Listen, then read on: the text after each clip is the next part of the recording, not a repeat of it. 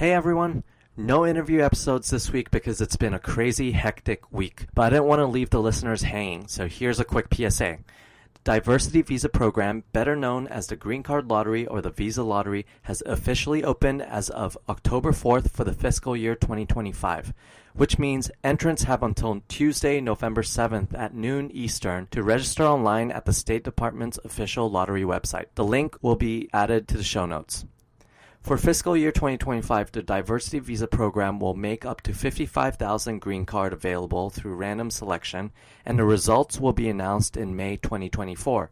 Those who ha- are selected then have until October 1st, 2024 to submit their green card applications. However, please be aware that there's only one way to enter, and that's through the official lottery website.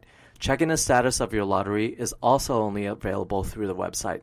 There's no fee to enter this lottery, and fees for the application is paid at the time of your scheduled appointment at the U.S. Embassy or consulate. Be aware of frauds.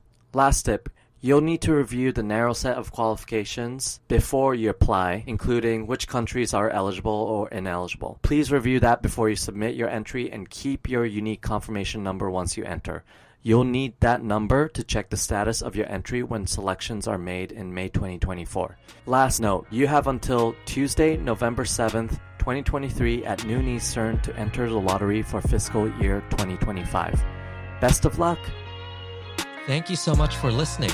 If you found this valuable, you can subscribe to the show on Apple Podcasts, Spotify, or any of your favorite podcast app. One more thing. Foreign Founders is a new podcast, so please consider leaving a rating or review. That helps more people find the show. See you on the next episode.